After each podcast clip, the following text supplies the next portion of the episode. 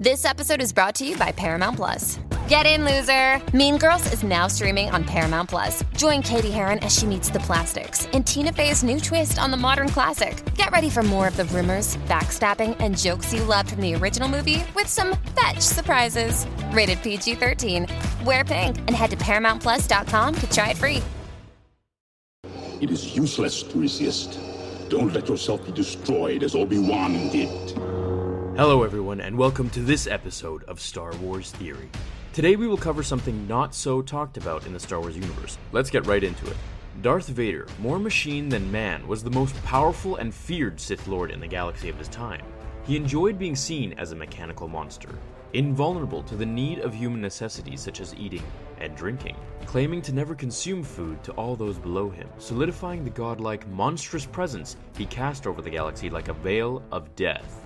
However, Vader did indeed eat, just not the way most would think. His suit provided an array of specialties, much of which I plan to make a series on, with the focus of today's episode explaining his nutrition partitioners connected to his body via straws and intravenously. Inside his suit, specifically below his chest plate, there were straws that led to the inside of his mask that allowed Vader to feed himself from an implanted bladder filled with Rep-Ped Vita-Paste, and could be refilled either during monthly maintenance or on demand.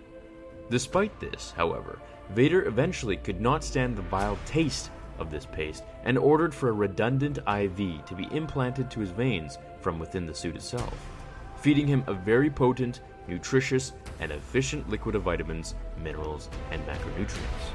Do you all remember at the end of Episode 6, Return of the Jedi, when Darth Vader lifted Palpatine over his head and was being electrocuted by the attack, throwing him to his death? We get to see some flashed images of Lord Vader's skeleton that show he still possessed teeth, which means his ability to chew was evident, as well as in the books and comics Vader internally speaks about biting off his tongue and swallowing it. Although, just a saying, we get the picture. That said, Vader could take food through his mouth, but only when he was inside a hyperbaric chamber, since he had to remove his triangular respiratory vent. He also felt he did not deserve to enjoy the human pleasure of eating, torturing himself for killing Padme.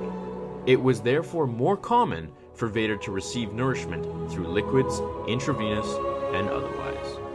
Thank you so much for watching this episode. I hope you enjoyed it. Check out my other videos here. I'm sure they'll cure your boredom.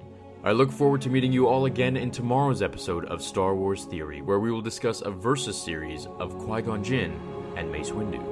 Until then, my fellow Jedi and Sith friends, the Force will be with you.